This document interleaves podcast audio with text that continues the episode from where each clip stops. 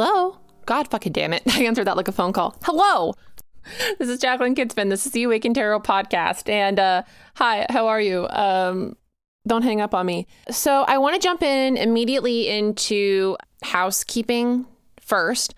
I got a very kind message from somebody um, on Instagram. Their name is well, their tarot Instagram is. I don't actually know their their name, but Galileo Mirror Tarot. Just very kindly letting me know that some of the confusion that about a piece of information that was confusing in last week's episode where I did the biography of Pamela Colman Smith. Um, I referred to Arthur Edward Waite as Arthur Rider Waite, and uh, they very kindly pointed out to me that that is confusing because Arthur Edward Waite is Arthur's name. Edward is his middle name, not Rider. Rider is the original publishing house. And I just, I, I, I know Arthur Edward Waite's name. I just was reading through my notes as I was going, and I had put A R W um, as my like as like uh, an abbreviation in my in my notes, and that's on me. That was absolutely very confusing, and was the wrong piece of information. So I very much appreciate Galileo Mirror reaching out to me to let me know that was confusing and wrong, and it has been corrected. And I very much appreciate that. Please know that if I get a piece of information wrong, literally ever, let me know. I am here for constructive criticism, especially when it is worded kindly. I'm here for any criticism as long as it's worded kindly. Um, even if you're just telling me for the 49th time that you really hate the current events section, I hear you. I hear you, but um, it's also not going anywhere. But I but I do very much appreciate hearing from people and hearing about what they want to hear and what they want to listen to and all of that. So, especially if I've gotten a piece of information wrong. Thank you. Moving on to current events, you know, we have a lot of stuff that's happening um, across the board. Uh, we've talked about Russia pulling out of the Black Sea grain deal, that treaty. This isn't just like, oh man, they have to pay more for like bread. This is like people are going to starve and die. Um, will we feel the effects of it here in the US? Possibly for a little bit as farmers here catch up, but we do have enough farmland and farmers for the people here. But that doesn't mean that it's not actively affecting lives of other people on other parts of the world. Please keep your eyes there, keep your hearts there. If you have the ability to donate money to any organizations that are feeding people in you know war torn Ukraine or in Africa who really depend on really depend on grain from Ukraine, which is known as the breadbasket of the world. We have, of course, as always, rampant anti LGBTQIA plus laws happening in the U.S. that we need to be paying attention to. Specifically in Nashville, this is, I guess, a nice segue into that. We just had uh, early voting ended yesterday for our mayoral and city council election, and there are like eight people on the ballot, the majority of which were, I believe, Democrat. There were like maybe like between like three and four con- Republican candidates, um, and as as you know you're looking through some of these candidates you you know there's some of them that are supporting like mass transit which would very much help people fucking vote um, because they would have access to like get across nashville you know stuff like that. And so you want to look for candidates that are doing things like looking at making housing more affordable looking at you know supporting a mass transit system so that it's m- much easier for people to get to work or get jobs or unless you're like in a position where you're you're you're living closer to the poverty line, you don't understand how like one like thing with your car can affect your life as a whole. So like if your car breaks down, you can't get to work. You're only one bad financial disaster away from like losing everything.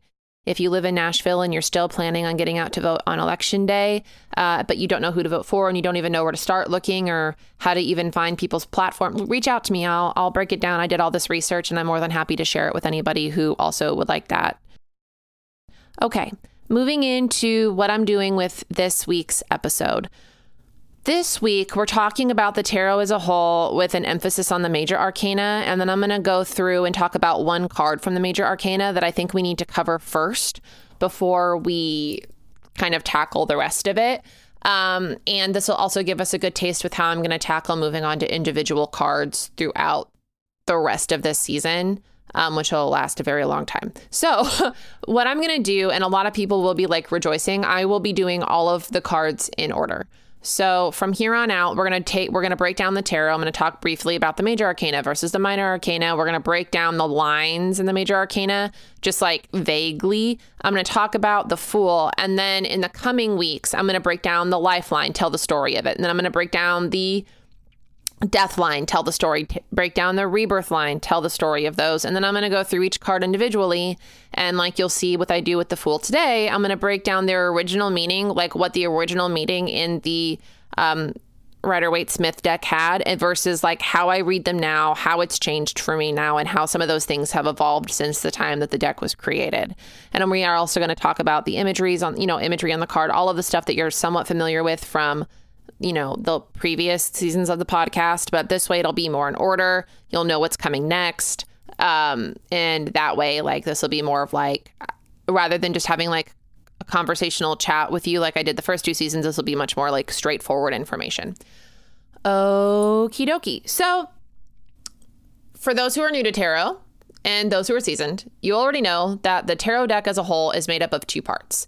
You've got the major arcana, which is the first 22 cards, and you've got the minor arcana, which is I'm bad at math, but 56 or 55 something of the other cards.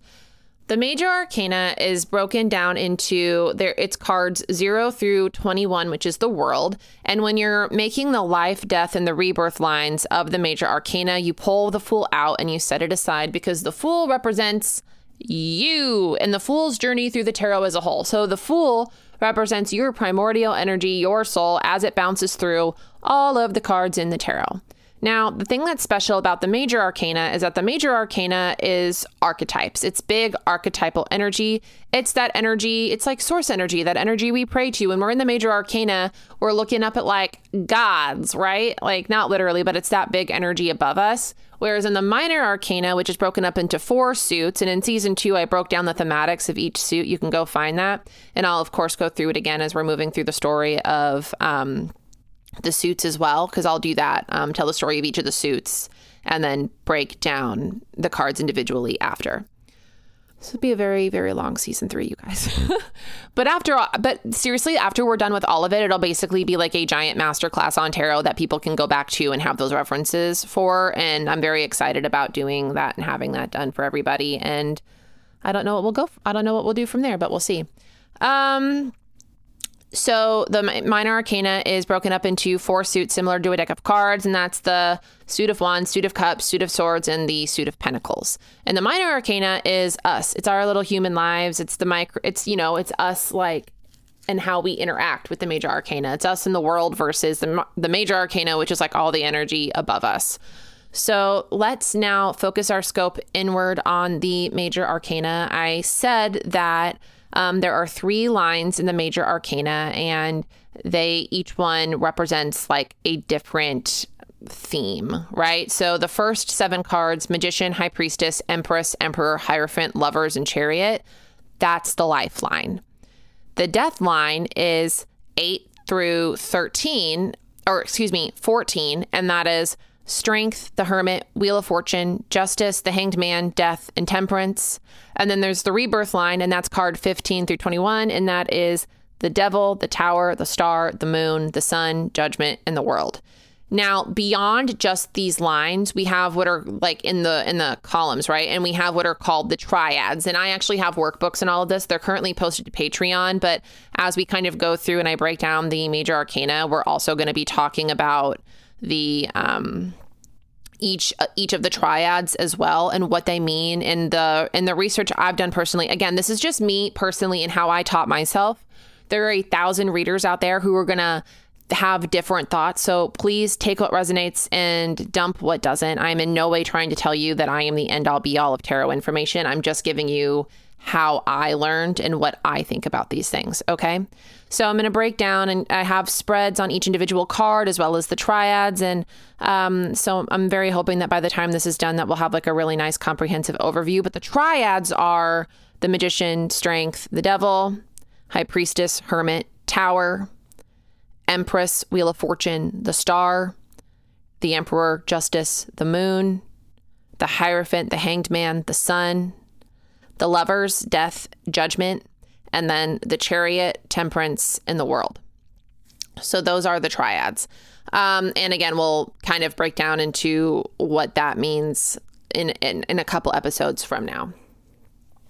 Okay. So now that you have those cards set aside and you've got the, your line set up and you're looking at them, you're essentially looking at the beginning of the Fool's journey through these archetypes. Each card in the major arcana it resembles some sort of archetype. One of the things that I find really interesting, and I studied sociology um, in college, was that you you have different civilizations, right? So you have the ancient Sumerians, the ancient Mesopotamians, the um, indigenous peoples of the Americas. You've got the ancient Chinese, the ancient Egyptians, ancient Greeks, and Romans, and they all have this setup of their of their gods and their beliefs and their religions, right? And a lot of them are polytheistic. And what we found is that across different ancient civilizations, you have, and all of their gods have different names, but there are the gods of fertility, gods of war, gods of death, gods of the afterlife, gods of magic. And they all have different names, but these archetypes all hold true. So you have like, and some of them, yes, of course, like will kind of blend in together, or as like, you know, societies move, like you have the ancient Egyptian, you know, that especially as they kind of during the Ptolemaic era, uh, like woven some of that Grecian mythology, you see gods and archetypes kind of mush together or become different things. And all of that is true as well. But the point of this being that ancient civilizations and ancient peoples all come together specifically in polytheistic cultures. And they have broken down these archetypes. And I'm not saying that each card in the major arcana relates to a specific deity, but though some people view it that way, and that's that's great. Um, but I'm also, but what I'm saying is that like each card in the major arcana is some sort of archetype, and it relates so well to humans in general because we as humans are kind of like evolutionarily and biologically programmed to think of the world in archetypes. Um, and that's an incredibly fascinating little tidbit of information on a course I took way too many years ago because I'm almost 30. Ugh. Not that there's anything wrong with being 30, flirty, and thriving. I'm very excited. Kind of. Anyway, so from there, that's the major arcana. And I'm going to, like I said, dive more into that but what I want to do right now is I want to pull out the Fool because we've just talked about the major arcana, what cards are in those lines, what the triads are, and now let's kind of break down the Fool. The Fool is card zero and a part of the major arcana, but the Fool is our primordial like soul or energy, that thing that can't be created or destroyed, the thing that kind of like reincarnates all of the time. Like it takes us through life it takes us through death and it's going to take us through rebirth and then back into life because everything's a spiral. The fool is the thing we can't shake. It's that primitive, intrinsic, instinctual part of ourselves that pushes us forward and does things that we're like, what the fuck? But you know, it's it's this um there's kind of this psychological idea with uh, when babies are born that they're it's called tabula rasa in psychology, um, which is just simply just essentially means like, oh, they're a blank slate.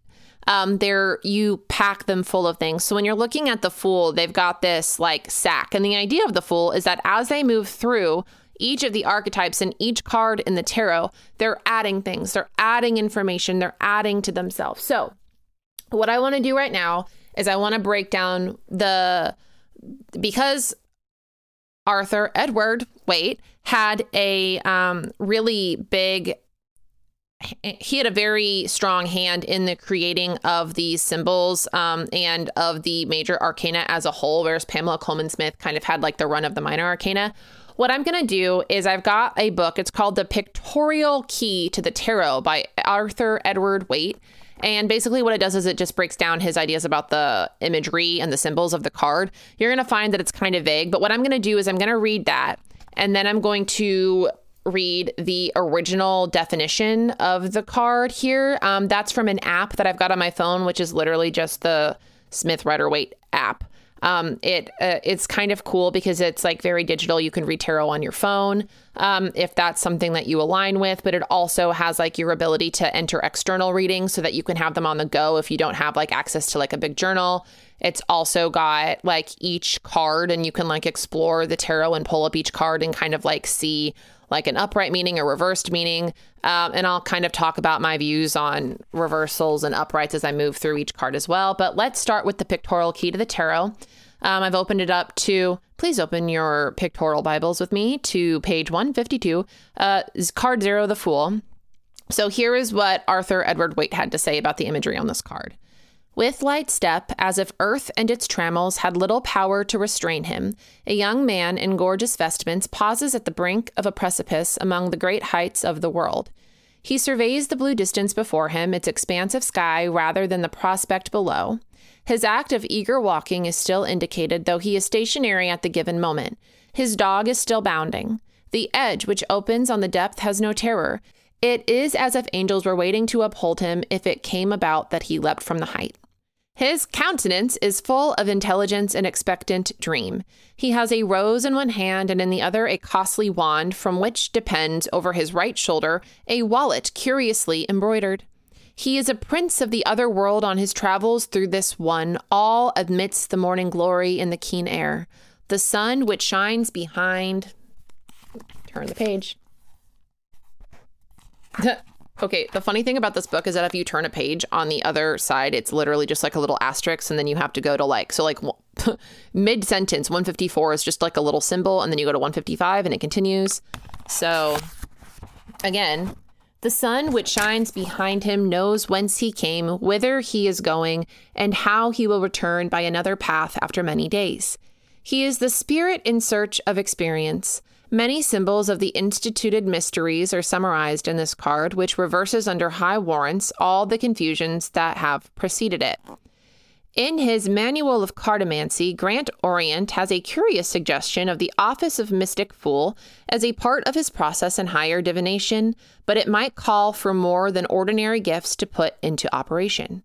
We shall see how the card fares according to the common arts of fortune telling, and it will be an example to those who can discern of the fact, otherwise so evident, that the trumps major had no place originally in the arts of psychic gambling, when cards are used as the counters and pretexts.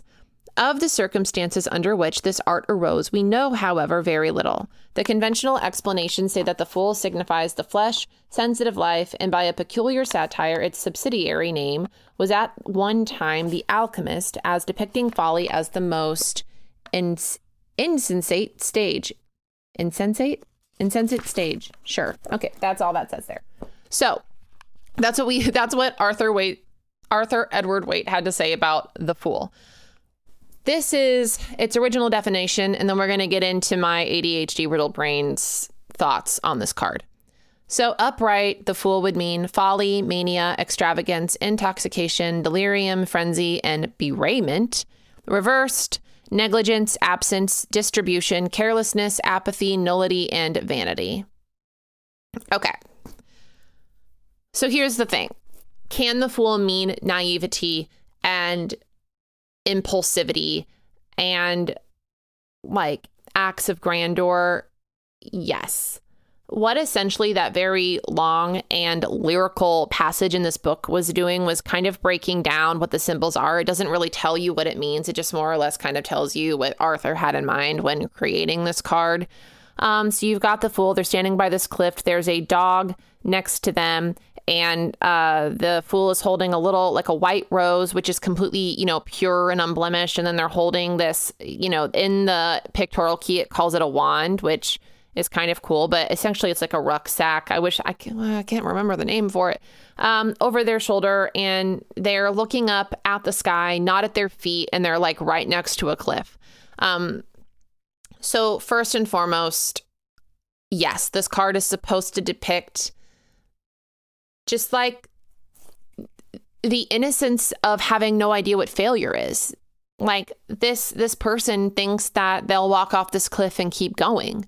They don't have an understanding of what falling is. They don't have an understanding of what pain or death or failing is. They don't have that because they've not experienced it yet. So the fool is kind of this conglomeration of natural consequences like they're learning as they go. It's this very like kind of like Joker type archetype, puckish archetype of like coming across as ditzy, but really more than that, just kind of being innocent and hopeful and full of life and they're not looking at their feet because they have no they don't know what tripping is. You know, you've got the fool which is this wide-eyed intrinsic soulful human next to this dog which is domesticated. So you've got basic instincts which is the fool versus domestication.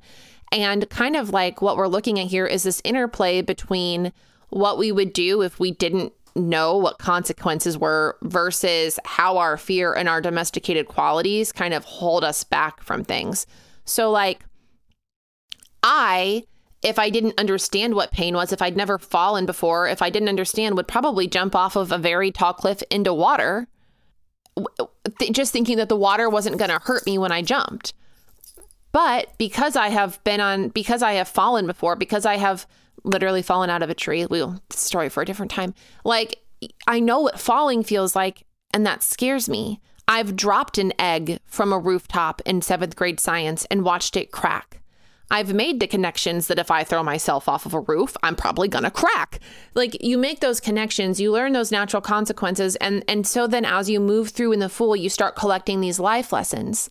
But the idea is rather than giving away all of your naivety and hopefulness and soulfulness and your ability to try new things and experiment, eh, keeping a little bit of that preserved. Because, yes, like natural consequences are an important thing. Learning what's going to hurt us is an important thing understanding that so we don't make the same mistakes over and over and over and over again is important. But what happens is like, you know, a really good example of this is like falling in love, right?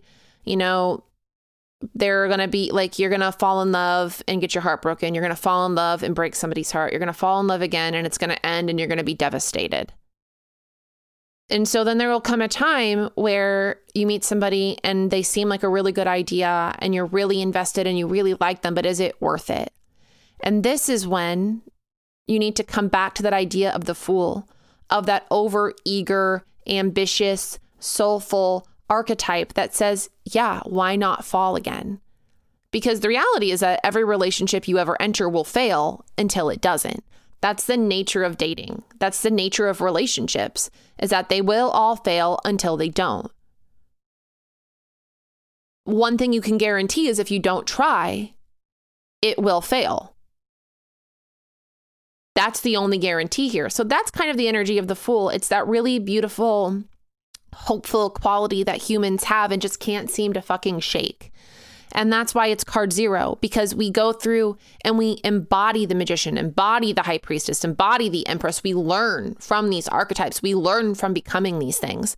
We learn about all of their successes. We learn about their failures. We learn about what worked, what didn't. And then we we do it again. It's kind of like in a video game, right? We're like, a really good example is I was watching Gabe play Breath of the Wild this morning and he kept going up to try to do something and fucking failing. And then he went to go do it again and he fucking failed. And then he went to do it again and guess what? He failed again. And then he just kept doing it. And then I was like, Do you want help? And he said, No, I don't want help. I said, Okay. And so then eventually he failed enough times that he was like, Okay, I've got it figured out now. And then he did it. He had enough of his own life experiences and enough, he failed enough times to be like, successful. And we tend to view failure and we tend to view endings as kind of like this failure on some level, or fuck, like I fucked it up, or I destroyed that, or I'm not good enough, or whatever else. But like the reality is, is that, that you ace something on the first try and then you try to go do it again and you fail, you're going to be really fucking confused because you you didn't, you know, you got lucky the first time. You know, that's that whole beginner's luck type thing, right? Like the failing is the learning. It's the part of the process you can't escape from. And so when I read The Fool, when I have this come up for me in a reading, I always look at it a couple different ways. Now, I do read with reversals, and I don't read reversals as like opposite of or uh, no or anything like that. Like, can it mean that sometimes? Yes. Reversals really often require like a lot of intuition. So don't get like freaked out by them. Often they're just kind of trying to like tell us, like, look at the card, but go a little deeper, go a little farther, look at it from a different angle. And that's all a reversal means Does that mean sometimes it's going to mean no? Yes. But does that mean that it's going to mean no every single time? Absolutely not. There are a lot of other cards in the tarot that could communicate a no better than one single card in reverse ever could. So when I pull the fool in a reading, what what do what do I do? What do I say for myself and for others? I try to encourage or talk through this idea of what are you trying to embody right now and what are you either not paying attention to or what what's keeping you from moving forward. So it's it's one of those two things. You know, you've got this rose in the fool's hand and this is a pure white rose. It's not wilted. This is a blank canvas. So sometimes I sometimes I pull this card and I'm like, "Hey, like all of those things that you're worried about from past experiences, it's a clean slate. It's a clean slate, but you get to keep all the wisdom." Sometimes it's a reading where you know, it's it's trying to say, "Hey, like you're being overly cautious and you have a lot of reasons to feel that way, but now's not the time to be cautious. Now's the time to jump." Um Sometimes it's the reverse of that. Sometimes it's, hey, like you're going at this really like flimsily with no real plan. And what I need you to do right now is look at your feet. Um, a really good example of that is looking at a toddler, right? And, you know, there's kind of this thing in like some parenting psychology where rather than telling your child to be careful, because they don't really know what being careful means, they're like doing what's natural to their bodies and like climbing and exploring their surroundings. Um, what I try to tell Evie when she's doing something that I think she needs to be careful doing, I kind of say, hey, look at your surroundings, look at your feet, pay attention to your feet. Um, and like sometimes that's how this card comes up pay attention to your feet. Where are you going? What's the plan? Your head's in the sky, your head's in the clouds. Let's pull it back down. How do you know the difference between how to read that card? A lot of it is intuition, a lot of it is looking at the context of the situation. Um, I think sometimes people get really hung up on like the cards meeting versus like what advice you would give a friend in like everyday conversation. And a lot of times you can read tarot for a person without even pulling a card. And that's because tarot is so much more often just a mirror unto the self than it is like like like this mystic and it is mystical but like we we take for granted the intuition of a solid conversation of just giving a little bit of advice so if i got the fool and i'm talking to somebody and they're like i don't know like i just like really want to jump into this relationship but you know like they're not a very good texter and i don't really know and like i don't even need this fucking card to show up to be like dude if they haven't texted you back for 2 days they're not that into you. Maybe let's look at our feet here and and and and re-examine the natural consequences. Or if they're talking to me and they're like, I just really, really like this person and I just want to know, like, they seem like they're great. They text, they're talking to me, but I'm just really afraid. That's when I'm like, okay, here's what this means. So a lot of it is conversational context. A lot of it is not being afraid to talk to the person you're talking to, like about the two meanings of a card you know, saying it could, you know, like here's how this card comes up in the situation. It could mean this or it could mean this. How does that resonate with you? Um, some of it is looking at the other cards that you pull along with it and kind of like looking at the story they're telling. So a lot of intuition does go with tarot, but and, and, and doing a reading, but be conversational about it first feel out the room because you could be talking to a friend, have no card, have that exact conversation about a relationship or a job or about moving or about getting a dog or about, you know, uh, investing in something like getting a new car.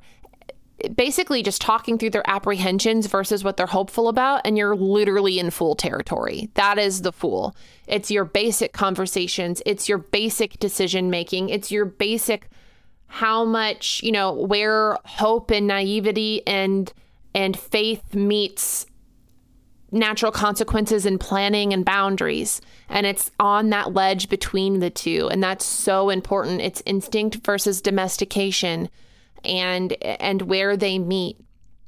So when you pull the fool in a reading, talk about those two angles. Consider them. Consider them for yourself. What am I excited and hopeful about? What am I afraid of? What are my experiences prior in this situation? How do those how how does what happened before differ from now? If I don't do this, will I regret it forever? If I don't do this, will I not really care? That's the fool territory. It's teetering on the edge of that cliff where instinct and gut intuition meets domesticated thought and purpose. And it's kind of like up to, I, I mean, like the answer is people are going to be like, well, how do you, how would you read that? And the answer is all the time, it's going to change. It's going to change for you. It's not going to be the same person to person. But if you're asking me to write down what I think the fool is, it's that. Now, I happen to have pulled up, I once, once upon a time ago, I wrote a workbook. Again, like I said, it's on my Patreon, but I'm going to read what I wrote about the fool right now. And then I'm going to give you a basically a, a spread. So I'll, I'll read it slow and then you guys can pull these for yourself. And the intent at the time, and of course, I wrote this all the way back in like 2018, I think, maybe 2019. Um, it was definitely before I got married. So, you know, some things are going to change with it, and I'll let you know what that is. But I designed these to be esoteric. I designed them and the and the tarot questions and the spread that I made to help us learn more about how we embody the fool currently.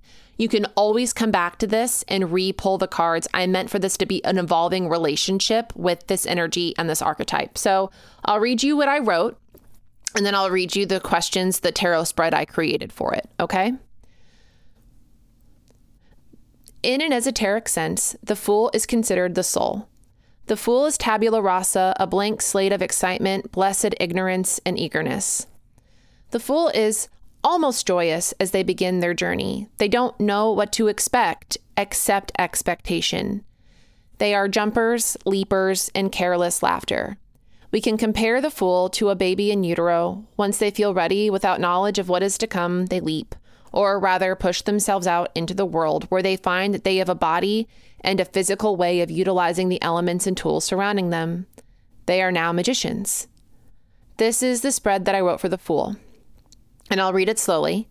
What journey are you being asked to dive into? What does the essence of exploration look like for you? What keeps you from leaping? What energy can you embrace to help you explore your journey more in depth?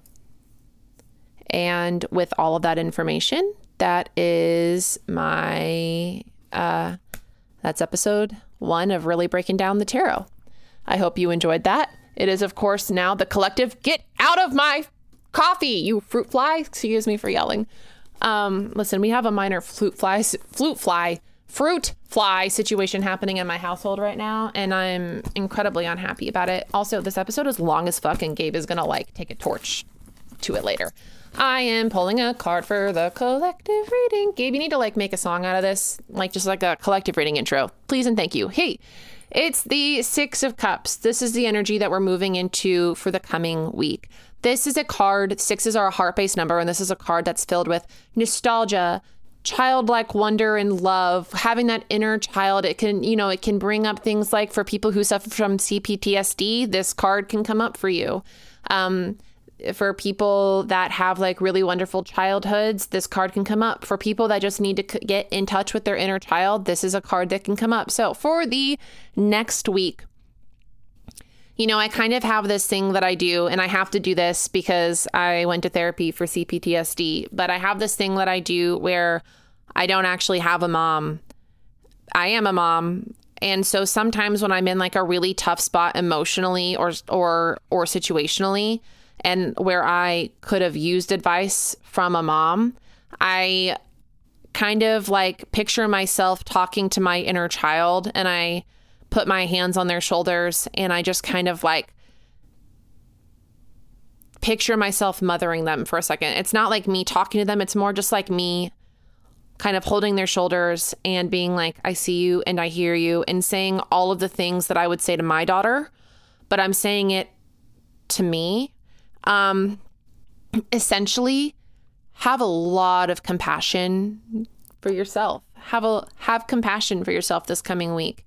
If you're feeling really down on yourself, if you're feeling like things are really hard, if you're feeling like you just wish that somebody could come take your hand and tell you how to do this situation, close your eyes, ground yourself in and just pack just picture if you had like an amazing parent, like amazing, do this with them and just imagine them putting their hands on your shoulders and just kind of being like, You've got this. Um, it helps me a lot. It helps me kind of calm down. It's a really great meditative practice. And it kind of like lets me kind of get back into like the healthy place with my inner child where like I can see things much more um, magically almost. I have a lot more compassion there, a lot more empathy. I'm not so jaded when it comes to certain things. And it's like a nice little breath of fresh air, almost like giving myself like a little, giving myself a flower.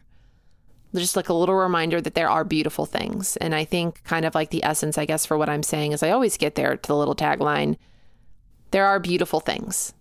And just kind of keep that in your pocket this coming week, especially if it's a hellish week for you. Okay, with that being in mind, um, with that being in mind is not even a phrase that makes sense. With that in mind, this is the end of the episode. If you liked it, if you like this podcast, rate, subscribe, and review.